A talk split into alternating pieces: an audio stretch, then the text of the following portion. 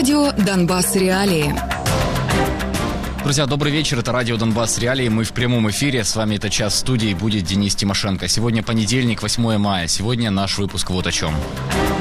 Украина пережила самую масштабную за несколько месяцев атаку дронами, и все они сбиты. Как обороняют дороги из Бахмута сейчас?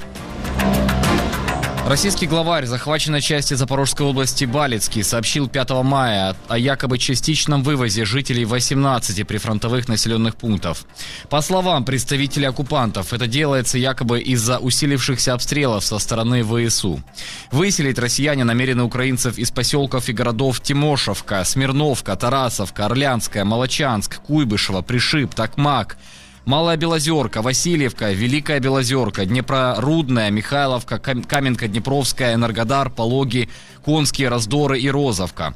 Другой представитель оккупантов Казенко пояснил, что эвакуация будет якобы добровольная. Всего выселят около 70 тысяч человек. Позже украинский генштаб сообщил, что россияне вывозят из оккупированного Такмака своих ставленников и коллаборантов, а также учителей с детьми. ВСУ обратили внимание на депортацию жителей Энергодара в городе, города, в котором расположена Запорожская АЭС, которая, вероятно, уже заминирована россиянами. Также в сети появилось видео, на котором российский оккупант требует требует у жителей одного из городов открыть двери и собирать вещи. Судя по видео, эвакуация это отнюдь не добровольная. В студии сегодня поговорим о том, зачем оккупанты принудительно вывозят, вывозят почти сотню тысяч украинцев с юга Украины. Насколько это поможет сдержать удар вооруженных сил Украины? И намерена ли Россия вообще оборонять города от, Мели... от Мелитополя до Мариуполя?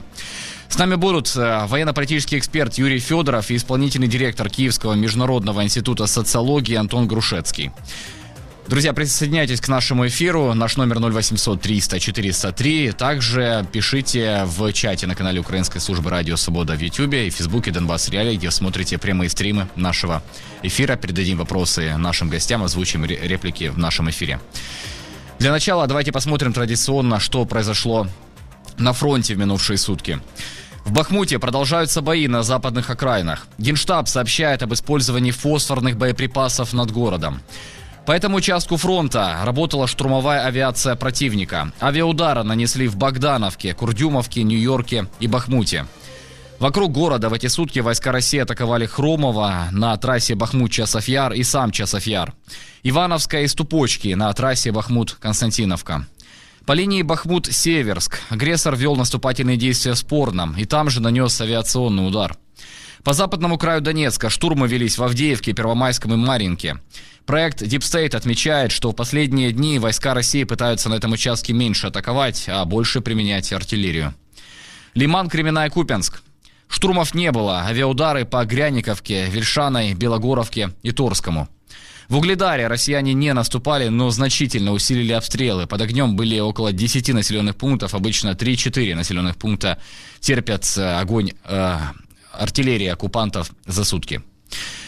С нами на связи спикер оперативного командования «Пивдень» Наталья Гуменюк. Наталья, здравствуйте. Слава Украине, витаю вас. Э, здравствуйте, героям слава. Наталья, ну, как известно, этой ночью Украина снова пережила воздушную атаку. Север атаковали шахедами, а по Одессе стреляли ракетами Х-22, которые были запущены с бомбардировщиков над Черным морем. Я так понимаю, морские носители во время этой атаки не использовались, они присутствуют в море. Ну, тогда вот такой вопрос к вам. Получается, Россия готовит, э, есть такая опция у россиян готовить удары калибрами э, с, э, с моря? Е, ми не виключаємо такого варіанту. Цілком імовірно, що вони можуть вдарити і калібрами, наскільки вони підготували їх.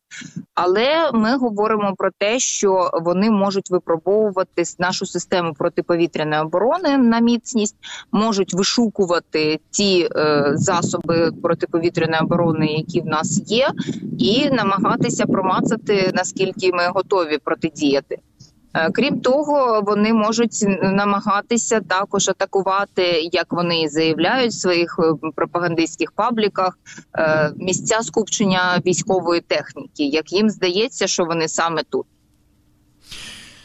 А, поясните, пожалуйста, как, как, э, как вам видится вот такая вот цель? Вы говорите выявить э, слабые места противовоздушной обороны, да, украинской. Это и касательно ракет Х-22, и касательно вот этих вот шахедов. Вы, использ... вы говорили в эфире телемарафона, что а, военные используют российские различные тактики для того, чтобы испытывать ПВО. Можете немножко поподробнее? В чем эта новая тактика?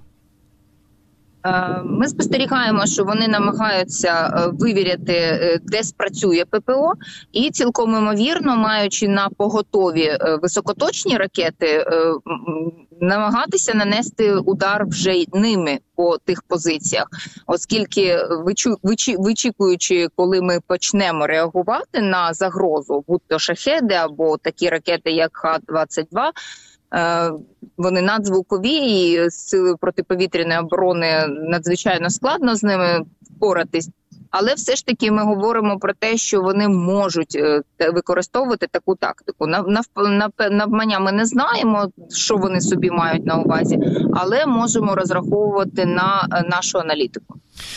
Ну, то есть это вписывается в возможную новую тактику действительно подавить э, противовоздушную оборону украинскую вот такими вот обстрелами. Наталья, ваше мнение, благодаря чему на столице удалось сбить все шахеды 53 из 53? Рекордная атака, ну и рекордный результат стопроцентный.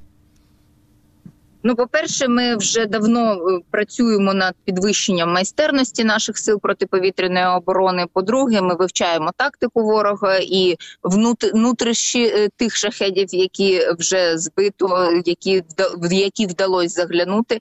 Е, тому навіть ті засоби протиповітряної оборони, ті ті методи боротьби з атаками з повітря, які в нас вже є, вони досить результативні. Как вы думаете, как долго может продолжаться вот этот ракетный террор? Мы сейчас видим, ну, определенное обострение, да, ни дня без обстрелов, и несколько этих обстрелов бывает даже за сутки. Насколько у оккупантов есть э, ресурсов для того, чтобы держать, ну, в таком напряжении украинцев? Певний ресурс в них є, виходячи з повідомлення головного управління розвідки, в них є і партії шахедів, які досить потужні для такого застосування. В них є також і е, запас ракет, хоча по багатьох параметрах він доведений до критичного мінімуму. Але все ж таки є ті, е, якими вони ще можуть е, дошкуляти нам, і використовуючи їх, намагатися знищити наші системи захисту. Мы вот совсем скоро с военным экспертом в студии будем говорить о принудительной эвакуации жителей части, захваченной Запорожской области. 18 населенных пунктов э, распорядился, ну не распорядился, а сообщил э, местный гауляйтер Балецкий, что будут депортированы. Что там сейчас происходит? Расскажите, пожалуйста. Там же есть и крупные населенные пункты, ну вроде Такмака, да, Энергодара, которые входят вот в этот список принудительной депортации.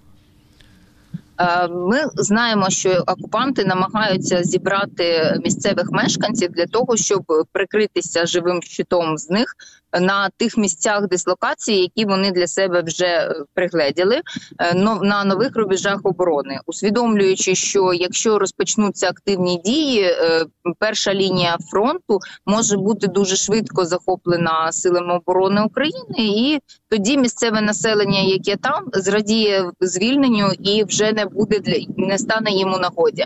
А ті, хто знаходяться значно глибше, можуть вже встигнути евакуюватися або переміститися в інші населені пункти з іншою метою. Е, тому вони намагаються сколотити для себе такий живий щит з того населення, яке є. А де этот новий рубеж оборони буде проходити? Возле Мелітополя? Такі речі не озвучуються в ефірі. Спасибо большое, Наталья. Э, Наталья Гуменюк, спикер оперативного командования «Пивдень», была в эфире радио «Донбасс Реалии». Спасибо за ваше время, что приняли участие. Мы идем дальше. 6 мая Украина вернула из плена еще 45 защитников. Об этом сообщил руководитель офиса президента Андрей Ермак. Среди них три женщины. В основном это военнослужащие Национальной гвардии, которые защищали Мариуполь. Также вернули из плена военного медика, который еще до полномасштабного вторжения пробыл в плену войск России два с половиной года, а после освобождения вернулся под подразделение и вторично попал в плен на Азовстале. В координационном штабе по вопросам обращения с военнопленными сообщили, что освободили также участника легендарной вертолетной операции ГУР Минобороны по эвакуации раненых с Азовстали. Эвакуационный вертолет, в котором он находился, был сбит, но военный сумел спастись. От начала полномасштабного вторжения, напомню, Украине удалось уже вернуть из плена более 2300 человек. Соседний с Бахмутом городок Часофьяр, по словам военных, напоминает сейчас Бахмут несколькими месяцами ранее. Как в его обороняют, снял мой коллега Марьян Кушнир.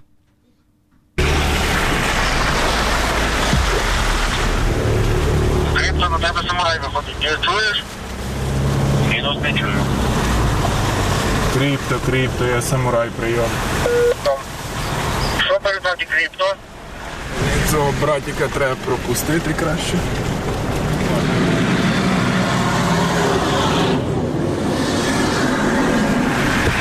Фактично дорога на Бахмут. Да, да, да. Для тебе від 1 до 10, наскільки це гаряча точка? Я думаю, на всі 10. Роз'ясни чому.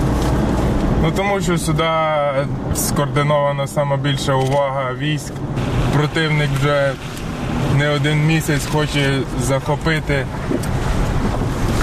наше місто Бахмут.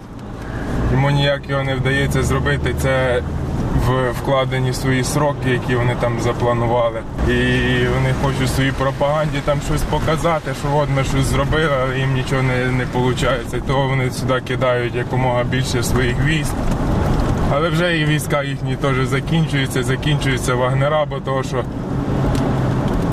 буквально ще місяць тому вагнера оточували майже весь Бахмут, майже всю Бахмутську лінію вони закривали, а тепер вони стоять тільки суто на відрізку самого міста і все. Тобі ж околиці вони вже не охоплюють, того, що в них немає такої потужності вже. Але знову ж таки воно залишається одною з навіть найгарячіших точок, тому що кажу, вони його хочуть захопити і показати своїм росіянам, що вони щось зробили. Тарас, розкажи зараз, яка ситуація, наскільки складно на вашому напрямку? Е, Ситуація на даний момент трошки стабілізувалася. Зменшилися атаки через те, що немає погоди нормальної. Ми не можемо провести якісь контратаки. Ну і відповідно теж не ведуть ніяких штурмових дій. За ізрідка там на деяких напрямках, які для них є дуже сильно важливими в Бахмуті, там якісь важливі точки, якими вони можуть продвинутися до дорог, до доріг центральних тому подібне. Чекаємо всі хорошої погоди і тоді будемо двігати, якісь робити движення, виганяти Часів Яр, а, окраїни вже часового яру, там за лічені кілометри Бахмут, де точаться бої. Зараз погодні умови якраз трішки стишили активність бойових дій на цьому напрямку. Утім, як і Бахмут, часів Яр теж дуже сильно побитий, практично всі будівлі поруйновані. Сюди фаб кидали. деякі де ями. Що це? Біля дитячої площадки. Біля дитячого будинку орки скинули фабку, напевно, сотка. Сотка або 150, я думаю. Не покажеш. Та ні, ні, ні. ні. Та да, Та не це 500, ну. Да, це можливо і 500. Є? Є.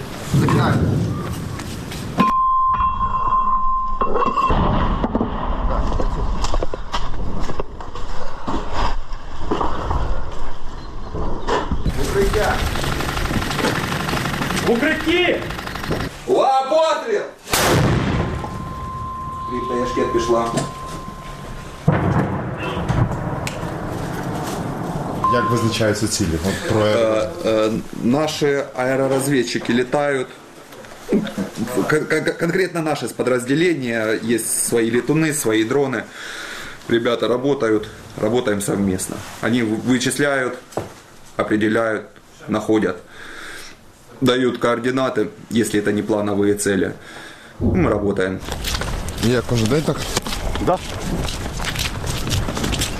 Весело. Это Донбасс.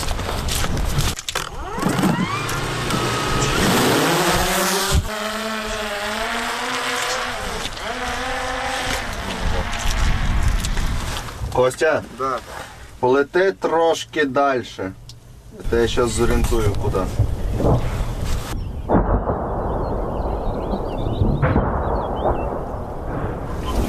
Поки віхар просто потримає, зараз їхня пташка підлетить. Та нема питань. в хорошу погоду. Ну, в принципі, тут не залежить. Тут і в хорошу, і в погану можуть штурмувати. Тобто, якщо немає такої інтенсивності, засіли, чисто літаємо, розвідуємо, контролюємо обстановку, щоб не рипались, десь когось побачимо, стріляємо. Якщо йде штурм, допустимо, там наш чи їхній, інтенсивність йде отак каруселю. Один дрон знімається, другий вже на місці висить, постійна картинка, постійна робота, навіть вночі. Може бути і 24 на 7, а може бути таке, що вилетіли там раз в півгодини, проконтролювали обстановку і все. Саму жирнішу ціль нам вдалося знайти, коли ми стояли в Роздолівці. Е, був момент, що ми змогли залетіти до Салідара і знайти їхній, якщо я не помиляюсь, це був штаб, тому що було дуже велике скупчення машин, людей, грузовиків, легкових автомобілей. Ну, було видно, що в школі йдуть там антени, ну тобто явно виражена ціль штаб. Близенько? 20 метрів. Вони просто накривають повністю квадрат. Жалко, що не працював, засняв вулиці.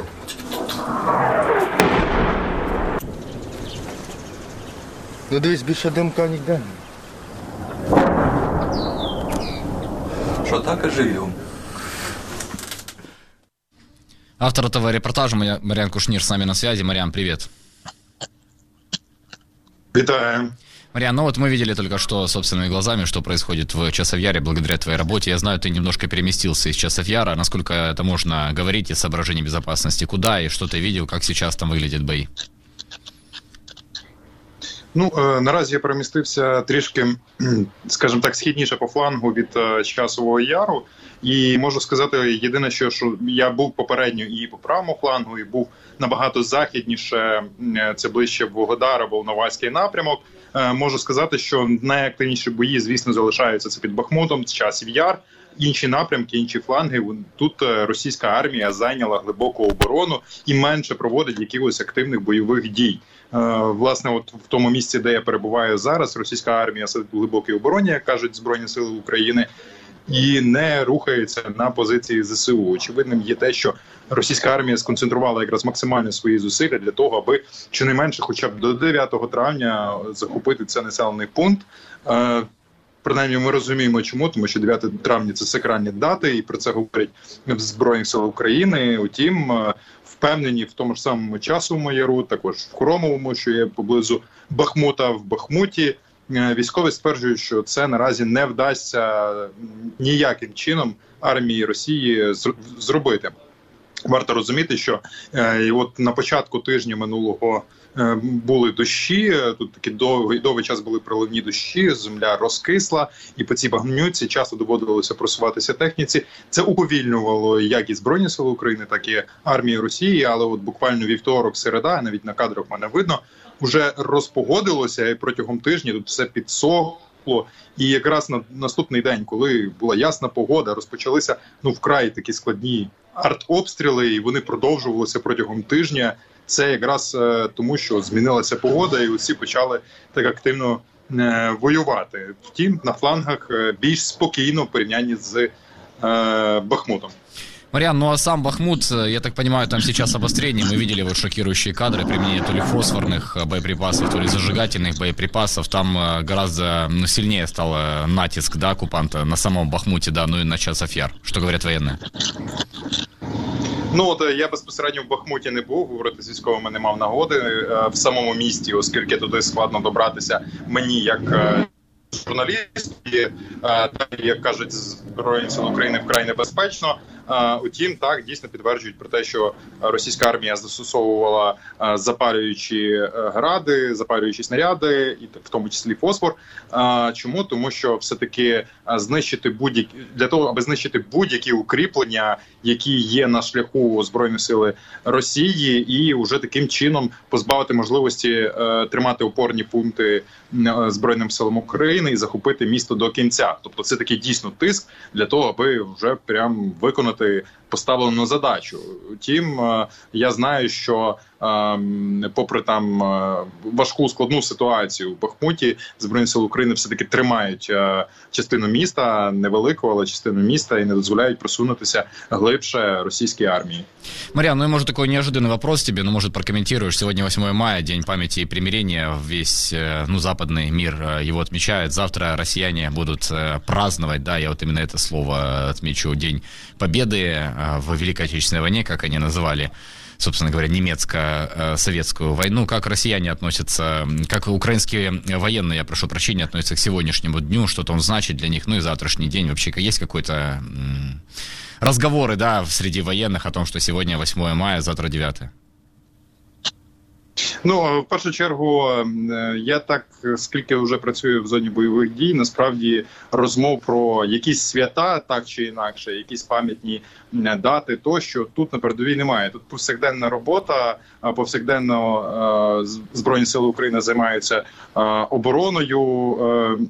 Ну і їм якось не немає, не спадає на думку взагалі згадувати, яка сьогодні дата. Люди виконують свою задачу повсякденну роботу. Тому розмов про 8 чи 9 травня. Ну тут такого не було поки що. Очевидно, що про це думали і думали про те, що для Росії в такі сакральні дати важливо там щось вчинити, але поки що збройні сили України думають, як все таки тримати лінію оборони і як продовжувати воювати і захищати територіальну цілісність України. Понятно, не до того. Спасибо большое, Марьян. Береги себя. Марьян Кушнир, фронтовой корреспондент Радио Свобода, был в эфире радио Донбасс Реалии. Ну что ж, к нашему разговору сейчас присоединится военно-политический эксперт Юрий Федоров. Уже есть, говорят мне редакторы. Юрий, здравствуйте. Добрый день. Добрый. Юрий, основную часть нашего разговора хочется посвятить вот этой принудительной эвакуации, которую оккупанты устроили на захваченной части Запорожской области. Явно там есть какие-то военные соображения, военные цели. Но я хочу начать наш с вами разговор с вот этого вероятного применения то ли фосфорных, то ли зажигательных боеприпасов в Бахмуте э, российской армии. Вот эти вот кадры действительно они выглядят ужасающе. Публиковали их и украинские защитники. Мы пока вот не можем подтвердить, да, являются ли это действительно фосфорные боеприпасы. Ну, хотя даже те же зажигательные боеприпасы запрещены для применения в гражданской застройке, в городе, которым продолжает оставаться Бахмут, и которым, я так понимаю, еще остаются гражданские. У меня к вам такой вопрос, а почему только сейчас, как вы думаете? Это такой эффективный способ, на самом деле? Если россияне, ну, намеренные прошу прощения, да, выкурить, да, украинских защитников из города вот такими боеприпасами, почему с самого начала их не использовали, только сейчас начали, как вы думаете? Я думаю, что сейчас перед э, российскими э, войсками стоит очень э, острая задача взять Бахмут, по крайней мере, так она поставлена, взять Бахмут к 9 мая. Для этого все, все средства хороши, все средства используются, в том числе и фосфорные зажигательные боеприпасы. А, это чудовищная вещь, потому что если фосфор, ну, то, что называется белый фосфор, попадает на тело, с ним его остановить горение крайне трудно. Водой, по крайней мере, она, оно не останавливается. В общем, э, раны получаются очень тяжелые, и говорить об этом не очень хочется. Значит, то, что русские это используют, свидетельствует о том, что других средств, э, средств у них остается все меньше и меньше. Они э, применяют самые варварские, самое варварское оружие, которое только можно применять. Я думаю, что там э, применяются и вот эти какие-то эти солнцепеки, это огнеметы и прочее с, с боеприпасами, термобарическими боеприпасами, ну и так далее. Потому что э, Путину нужно что-то завтра говорить, говорить о какой-то победе. Побед нет, он э, находится в идиотском положении. Э, отменить праздник или празднование, если хотите, это не праздник на самом деле, празднование этого дня, этого Дня Победы не может, побед нет – говорить только о Второй мировой войне, тоже как-то уже все это приелось, и э, отменяются все эти значит, э, как это называется, хождение с портретами, бессмертный полк. В общем, все это, все, все, весь э, завтрашний день э, в России будет выглядеть как-то, ну, совершенно э, нелепо, я бы сказал нелепо, потому как, повторяю, побед нет, праздновать нечего. Ну, поэтому вот и используется все, что можно. Ну, а что, ну, не возьмутся они к завтрашнему дню Бахмут, там даже Пригожин говорит о том, что осталось там два с половиной километра под контролем вооруженных сил Украины. Ну и что, чем рискует Путин, что он теряет? Ну, умолчит, да, скажет, продолжается специальная военная операция, продолжаем бить украинскую армию, успешно освобождать земли. Он скажет то, что он всегда говорил.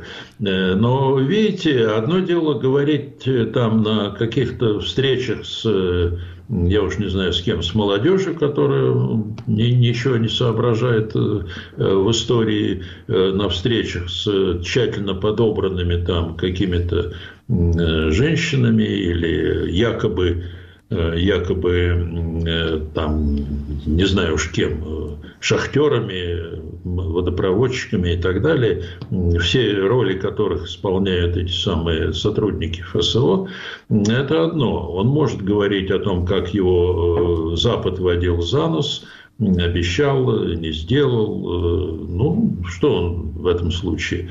Ну, он расписывается в собственной глупости. Не может э, президент России позволить, чтобы его водили за нос. А он не только это позволял, если ему верить, но и э, добровольно в этом признается. Ну, я не вижу в этом никаких признаков государственной мудрости, скорее наоборот.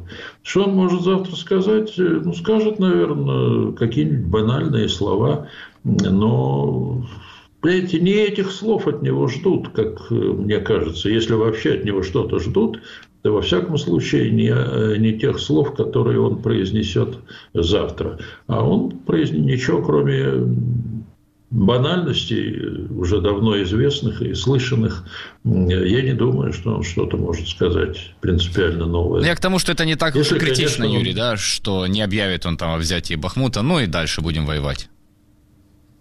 Ну, да, ну, так э, люди хотят услышать от него, либо будет победа, либо не будет победы. А тогда, если победы нет, значит, нужно уходить. И, э, ну, я не уверен, что, кстати, многие об этом думают, но э, российская правящая верхушка, там десятки тысяч людей, которые, собственно, и держат в руках все, они хотят знать, что, что им делать дальше.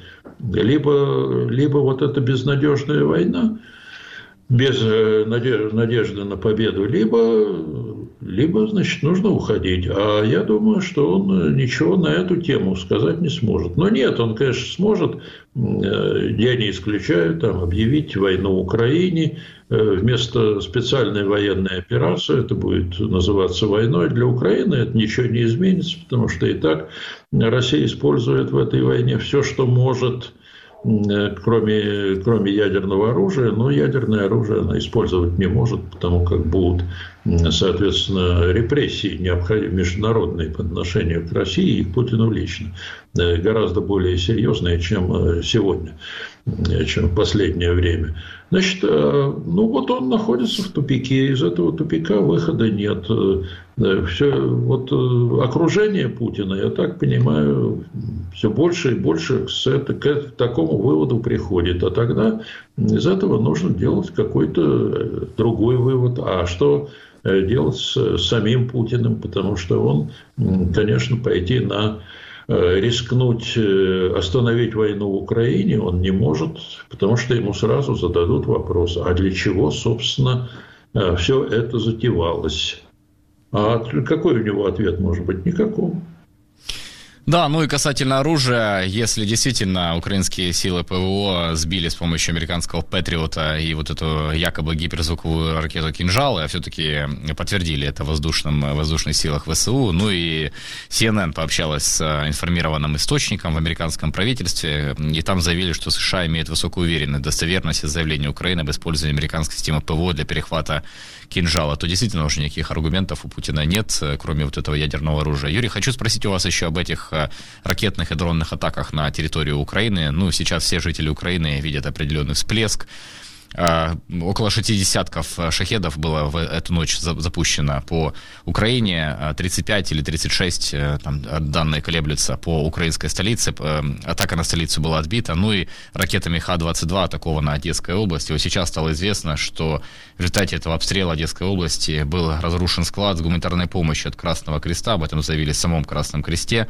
Ну и предоставление помощи приостановлено, оказание помощи на Николаевщине теперь невозможно. Около тысячи квадратных метров э, было вот это вот э, помещение Красного Креста, где они хранили вот эти все продукты а, для первой помощи. Вопрос такой, какая цель вот такого очередного всплеска? Мы тут только, только что с Анталией Гуменюк, спикером оперативного командования ЮГ, говорили. Она говорит о том, что вполне возможно допускают, что россияне таким образом пытаются систему ПВО украинскую вычислить. Ну вот из чего сбили, допустим, шахет, да, и туда попытаться попасть какой-то более точной ракетой, уничтожить установку Патриот. Такое, такая цель, как вы думаете? О, это одна из целей, конечно. Но только вопрос в том, что э, если говорить об атаках шахедов, то, по-моему, уже в Украине э, гораздо чаще используют так называемые мобильные группы, которые оснащены и вооружены э, не ракетами, а турельными пулеметами зенитными. Вот на нескольких автомобилях, если как только вот ну, шахеды появляются или ну, беспилотные аппараты появляются, если их можно, если как только их увидят, точнее, значит, в этот район чаще всего выдвигаются мобильные группы, они уже созданы и эффективно достаточно действуют во многих районах Украины. Это группы на автомобилях, на которых установлены зенитные пулеметы. И с этих, этими пулеметами шахеды сбиваются, прекрасно совершенно сбиваются. И не нужно тратить на них и э, большое количество вооружений, ракет, зенитных ракет, э, которые действительно очень дорогие и находятся в дефиците, это, это так. Теперь э, вскрыть, да, вскрыть систему ПВО, конечно, конечно, эта задача всегда стоит перед перед, ну, перед воюющими сторонами, вскрыть систему ПВО противника, чтобы ее Э, обнаружить, уничтожить, э, ну, прежде всего, радиолокационные станции уничтожить, потому что э, есть, ну, это известно, хорошие ракеты, и, и там, и там есть со всех... А это очень распространенное оружие. Ракеты, которые наводятся по радиолокационному лучу и уничтожают, соответственно, источник радио, радиоизлучения, то есть радар. И если удается, уничтожают то, что есть недалеко, неподалеку от этого радарной установки. Так что эта цель очевидная. Э, ну, в какой мере ее э, русские могут реализовать? Мне кажется, что не так уж это легко сделать, потому что все эти, все современные системы ПВО, которые Украина получает из России, получает из, от западных союзников, они мобильные, Э, да, вот сейчас э, находится в одном месте, через час она может быть передислоцирована, развернута в другом месте. Э, не так, может быть, не так далеко, но достаточно далеко, чтобы по, значит, по обнаруженным координатам, если там будет по этим координатам нанесен удар, значит, там было бы пустое место, ничего серьезного там бы уже не было. Так что, да, такая цель стоит, но насколько она достижима, мне кажется, что далеко не всегда. И э, у противовоздушной обороны Украины уже есть методы и средства, ну, во-первых, вывести собственные э, установки из-под удара и, ну, и другими способами сохранить их. Так что далеко не всегда же включаются эти радиолокаторы на боевую работу. Не могу не спросить о Евгении Пригожине. Вот эта история с якобы выходом из Бахмута получила продолжение. Возник друг Рамзан Кадыров, который что-то приутих в отношении войны с Украиной, предложил э, своих боевиков батальона Ахмат э, ими заменить э, бойцов боевиков ЧВК «Вагнер». Высказался Пригожин, сказал, что уже связывается с представителями Кадырова, чтобы передачу позиции начать осуществлять незамедлительно, для того, чтобы 10 мая в полночь, ровно в тот момент, когда по нашим расчетам мы полностью исчерпаем свой боевой потенциал, на наши места встали наши боевые товарищи и продолжили штурм населенного пункта Бахмут. Ну а Э, после этого Пригожин вдруг внезапно сказал о том, что прямая речь, нам обещают дать боеприпасы, вооружение столько, сколько нам требуется для продолжения дальнейших действий. Нам клянутся, что на фланге будет выстрелено все то, что необходимо, чтобы нас не подрезал противник. И нам дают Суровикина, ну, для того, чтобы он контролировал вот это вот распределение так, боеприпасов. Что произошло? Я так понимаю, уже никто никуда не уходит. Пригожин своего добился. Что это было вообще, как вы думаете? Ну, Суровикин – такой подарок довольно сомнительный. А то, что было, да, Пригожин просто шантажировал российское руководство, шантажировал э, Путина, шантажировал э, Шойгу с Герасимовым.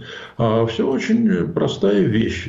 И эти вагнеровцы – это наиболее боеспособная Э, ну, даже это не часть вооруженных сил э, Российской Федерации, это э, что-то другое, это какая-то вот, какое-то такое странное такое формирование наемническое, которое подчиняется только Пригожину, но не в этом дело. Это самое боеспособное формирование. И если их вывести из Бахмута, а кто будет воевать? Значит, нужно бросать туда десантников. Десантники, десантников уже мало осталось, и неизвестно, в какой, в какой мере их можно быстро подвести туда. Э, соответственно, э, положение русских в районе Бахмута и в Бахмуте сильно осложнится. Ну, никакого другого выхода у Путина, видимо, и у э, военного командования не было. Они решили пойти значит, на то, чтобы удовлетворить этот ультиматум Пригожина. Вот и удовлетворили. Он, конечно, теперь будет на коне и никуда из-под Бахмута не уйдет. Но это его проблема уже. Теперь тут вот что интересно. Значит, к нему Э, видимо, начинают прислушиваться к Пригожину и пытаться сотрудничать с ним достаточно высокопоставленные люди из командования, военного командования Российской Федерации. К нему уже пришел бывший замминистра обороны, некто Мизинцев, э, которого, правда, сняли с постов, э, с этого поста за то, что он окончательно развалил систему материально-технического обеспечения, действующей в Украине армии. А, ну, иначе с чего бы его снимать? Но он быстро ушел к Пригожину. Тут чуть ли не на следующий день он уже был объявлен как э, человек, заместитель э, Пригожина, что ли, по снабжению вот этой вагнеровской группировки. Для Мизинцева, конечно, это серьезное понижение, потому что на такую должность, ну, полковник, может быть, а он все-таки генерал-полковник. Э, но, или даже генерал, нет, по-моему, генерал-полковник. Э, так вот, э, это значит, а теперь Суровикин, опять же, назначен в качестве какого-то офицера связи между Пригожиным и генералитетом. Вот возникает предположение, что есть серьезные какие-то группировки достаточно высокопоставленных, достаточно высокопоставленных российских военных, которые готовы от Шойгу с Герасимовым переметнуться на, э, к Пригожину ну, и делают какую-то ставку на него как на, возможно, будущего министра обороны или там начальника генштаба. Ну, скорее, министра обороны, потому что военного образования у Пригожина никакого нет. Э, но двигать войска, быть начальником генерального штаба в любом случае нужно иметь хорошее, хорошее образование военное, понимать, как все это устроено. Ну, а политическое руководство он готов вооруженными силами, он готов на себя взять. Но вот какие-то люди уже так на уровне знаете, заместителей министра, командующий, а Суровикин, командующий воздушно-космическими силами, все они э, всерьез присматриваются к Пригожину и готовы Э, ну, по крайней мере, воспринять его как своего будущего вождя и учителя. Да, ну, наверное, после того, как, я извиняюсь, прогнулись, да, сейчас э, Герасимов и Шойгу, если действительно это так, и дали боеприпасы вот ЧВК Вагнеру, то еще больше людей станут поглядывать на Пригожина, набирает он политический вес. Ну, давайте к самому важному с нашей точки зрения. Э, российский главарь захваченной части Запорожской области Балицкий сообщил 5 мая якобы частичном вывозе 18 прифронтовых населенных пунктов. По словам представителей оккупантов, это делается якобы из-за усилившихся обстрелов со стороны вооруженных сил Украины. Вот мы сейчас э, покажем, где находятся эти населенные пункты. Ну и другой представитель оккупантов Казенко пояснил, что эвакуация будет добровольной, а всего выселят около 70 тысяч человек. Ну и сегодня в сети появилось видео, э, на котором э, утверждается, что вот так происходит эта добровольная оккупация. Давайте посмотрим. Военная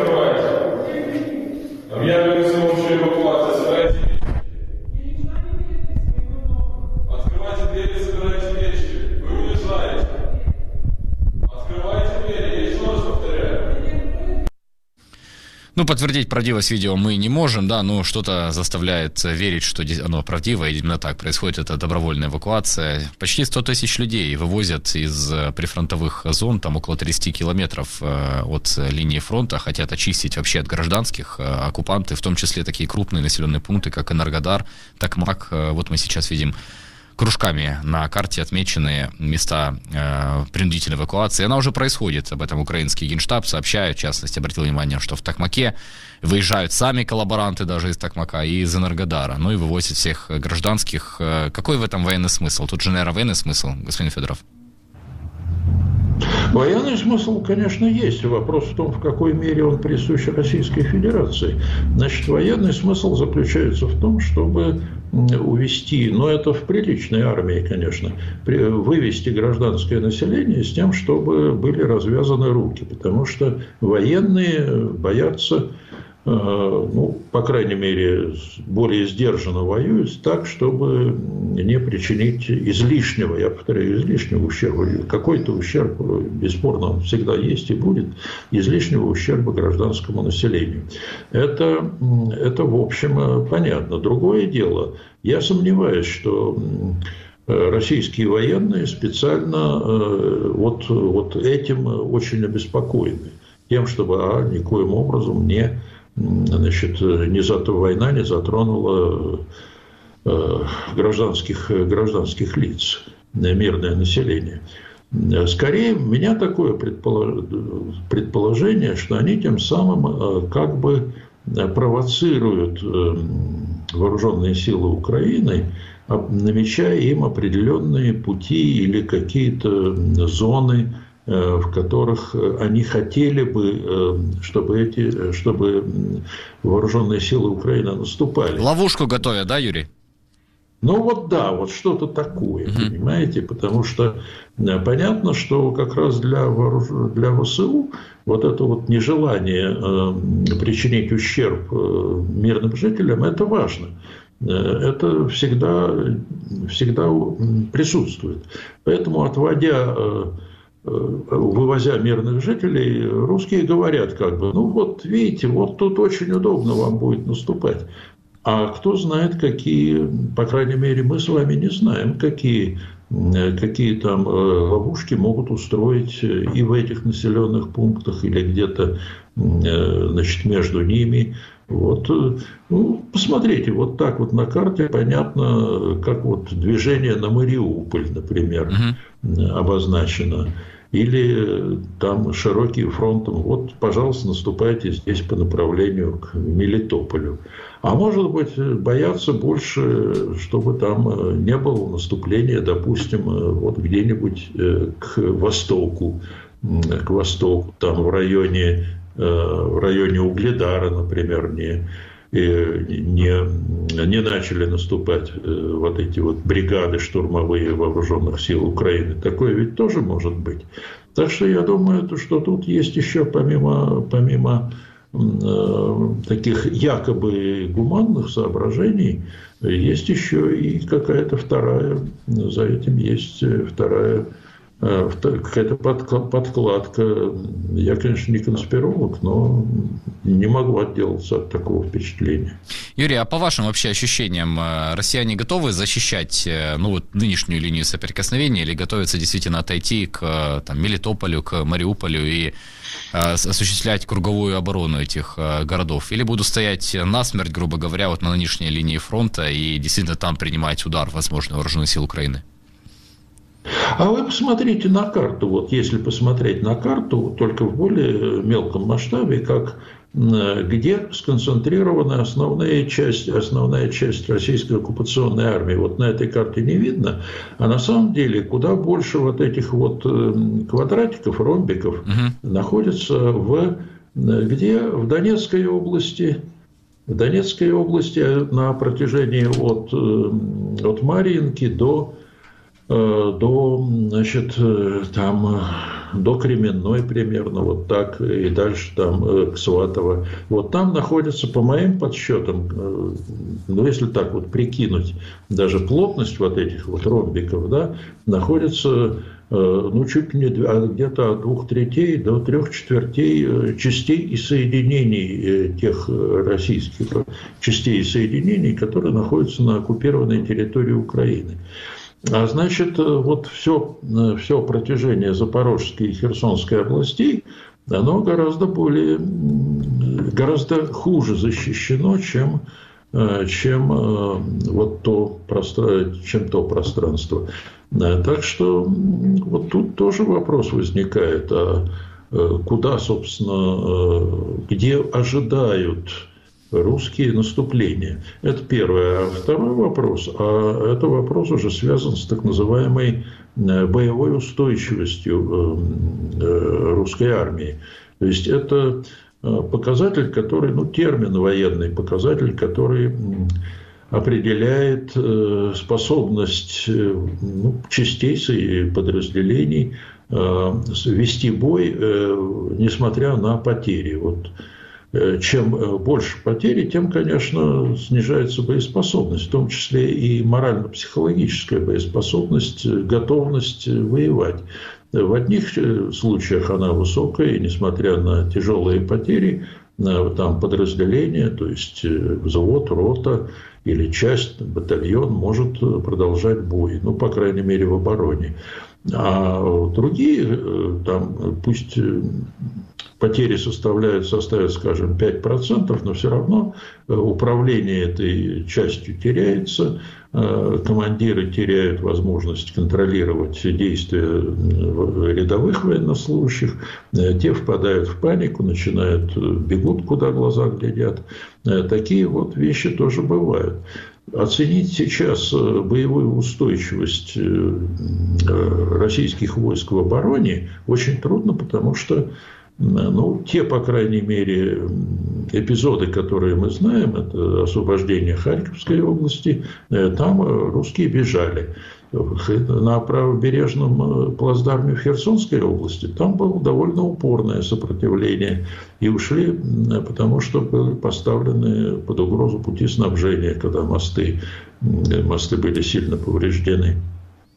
Так что очень трудно оценить. Но в Херсонской области все-таки на правом берегу находились а, профессион... ну, более или менее профессиональные части, более подготовленные.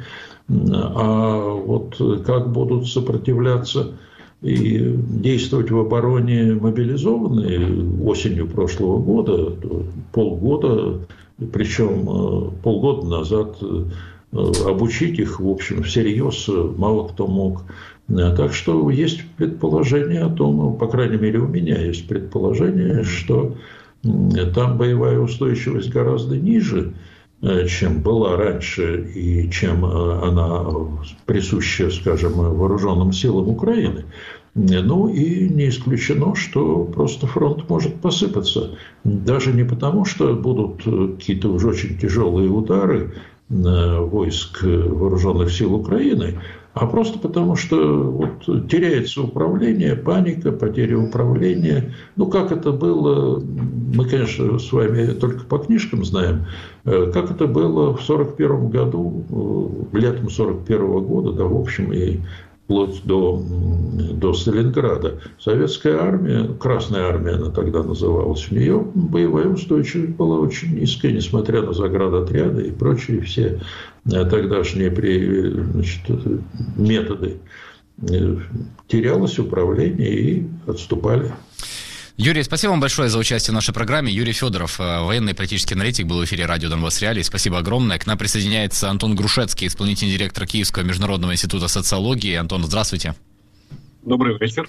Антон, э, в конце э, апреля КМИС провел э, опрос э, среди украинцев, и достаточно такие интересные цифры, которые я попрошу вас прокомментировать, э, появились. Только 13% украинцев ответили, что считают День Победы 9 мая одним из важнейших праздников. Я так понимаю, динамика очень впечатляет, да? Только в 2021 году 30% считали наиболее важным праздником, ну и вот э, сейчас 17% откусило от этого а, количества. Наверное, понятно и очевидно, что случилось, да, Россия, которая сделала этот праздник, эту дату такой главной идеологической скрепой, напала полномасштабно на Украину. Ну, а я вам предлагаю вам порассуждать или сказать, а для остальных украинцев что такое завтрашний день? Как они относятся к этому дню 9 мая? Все-таки у многих воевали, да, деды, родственники на вот этой войне Второй мировой и тоже считают себя победителями. Наверное, есть же какое-то отношение к вот этой вот дате, и к 8 мая, и к 9 мая. Как бы вы описали вот настроение среди украинцев, ну, по отношению, допустим, давайте начнем с 9 мая. Это что, вот вражеский, вражеская дата сейчас для большинства? Ні, насправді ми не можемо говорити, що ця дата стала саме ворогою. До речі, в цьому запитанні ми українцям ставили запитання, що ось є перелік 10 державних свят Які п'ять з них для вас є найбільш важливими, і в цьому випадку дійсно е, ще два роки тому 30% обирали 9 травня. Зараз таких 13%. Е, в 2010 році більше половини обирали 9 травня. Насправді і до 2014 року, і до 2022 року була певна несхідна динаміка. Все менше людей обирали це свято, але різкий обрив відбувся саме після широкомасштабного вторгнення. Потрібно розуміти, що скоріше за все ця дата не сприймається як саме ворожою сприймається ворожим саме спосіб святкування, який багато десятиліть нав'язувався Росією. Тобто зараз е, більшість українських родин все одно мають родичів, які воювали, які загинули під час Другої світової війни, і для них це певний день пам'яті віддати шану своїм е, дідусям, бабусям, які поклали своє здоров'я, бувало своє життя за те, щоб перемогти нацизм. Але саме 9 травня, як символ і святкування, він став дійсно ворожим для українців, тому що він асоціюється з ворогом з Росією, яка вторглася в Україну, і цим намагається теж спекулювати тим, щоб нав'язати Україні свою волю, там свою владу.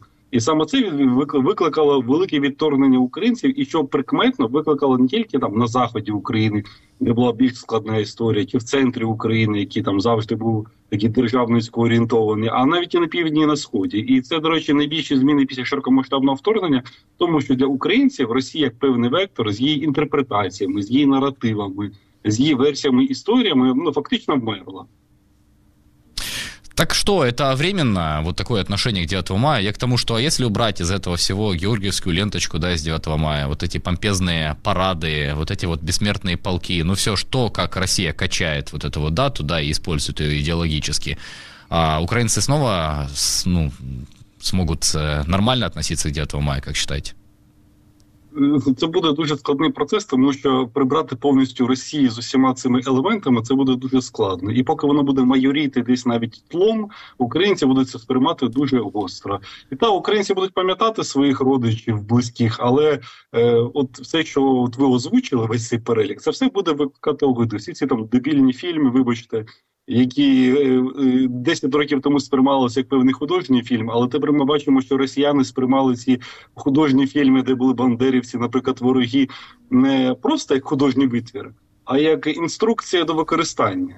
Тобто, якщо ми бачили ці фрази, можемо повторити, ми тепер бачимо, що росіяни дійсно повторюють всі ці жахіття тільки на українській землі, і це знову таки викликає все це відторгнення українців. І е, ви розумієте, це вторгнення широкомасштабне, воно було занадто масштабне. Воно охопило всі регіони України. Воно охопило і південь, і схід, і північ, і центр. Воно охопило більшість українських родин чиєю чи іншою мірою.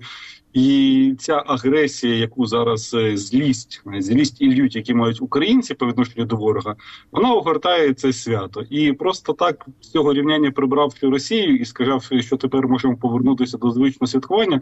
Такого вже на жаль на жаль, на жаль, чи нещастя, найближчі десятиліття ми точно не побачимо. Це свято вже переосмислюється українцями, і ми вже далі будемо дійсно бачити як певний день пам'яті. І ми будемо сподіватися, що скоро буде день перемоги України над російським ворогом, і це буде вже дійсно новим справжнім днем перемоги для українців.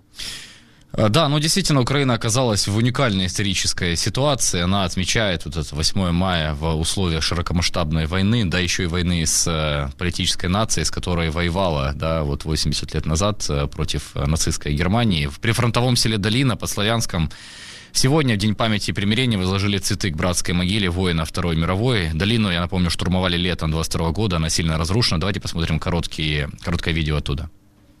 Сьогодні ми відзначаємо 78-му річницю, як е, німецька е, фашистська Германія, е, німецько-фашистські війська підписали безперечний акт капітуляції.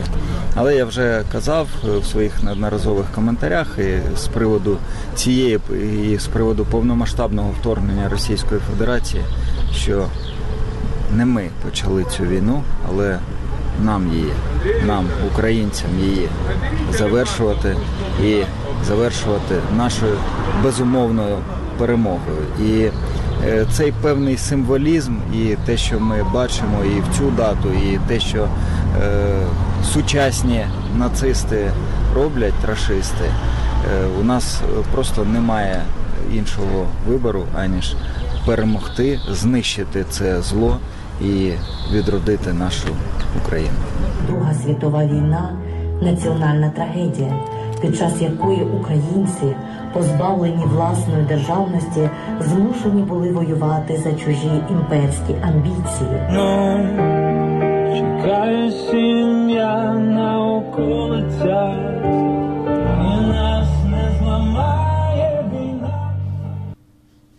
Антон, ну и на днях Верховная Рада приняла, э, признала нынешний режим Российской Федерации расистским, да, расизм э, назвали, ну, наверное, по аналогии с нацизмом, который существовал вот в Третьем рейхе.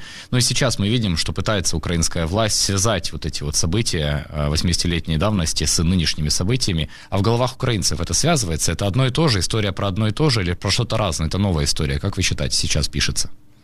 Ну, насправді таких досліджень ми не бачили, які проводили більш глибокі, тому що це питання. Ми зараз перебуваємо тільки в цьому процесі, і як воно буде осмислено людьми, як там назвати расистами, орками чи багато іншої термінології, те ще питання для майбутнього, для майбутніх істориків і дослідників. На мою особисту думку, що це все таки для людей є аналогії, звісно, але не такі прямо, що одне витікає з іншого. Хоча, звісно, історики скажуть, що недопереможений комунізм в 91-му році, недопереможена Росія. Відродилася і зараз знову здійснює агресію, яку вона здійснювала в своїй формі як радянському союзі. Але для багатьох пересічних українців це не зовсім так. Тобто вони все таки відділяють боротьбу там простих. Ви розумієте, це в цьому є різниця, тому що для пересічного українця, який не був заражений цим шовіністичним духом, як пересічний росіянин, події Другої світової війни це все таки боротьба за свою землю, за вигнання нацистів. А для росіян це дійсно ми говоримо про ви знаєте імперську велич не просто про вигнання нацистів, а про ствердження своєї імперської величі. І зараз це все повторюється. А для українців є аналогія, що ми боролися з одним ворогом, вигнали, зараз боремося ще з одним ворогом, який до вчора називався своїм братом чи братнім народом. А тепер так віроломно напав. Але характерним є те, що насправді для більшості українців дійсно росіяни стали ворогами. Більшість українців навіть до початку 22-го року, абсолютна більшість, негативно ставилися до Кремля для до влади Росії, але вважали, що це все проблема керівництва Росії. А пересічні росіяни це наші друзі і брати. А це все ви знаєте, от закінчилося 24 лютого з першими ракетами. Тепер це дійсно вороги, і це іде відсіч ворогу. Просто для понимания, День Победы э, на предпоследнем месте среди дат, которые украинцы отмечают, уступает он Троице, Международному женскому дню, даже Конституции, новому э, году и так далее. Главные праздники это Пасха, Рождество и День независимости Украины. Но с вами минутка осталась. Как вы объясняете, ну вот почему два религиозных праздника День независимости сейчас для украинцев это объединяющие такие вещи стали?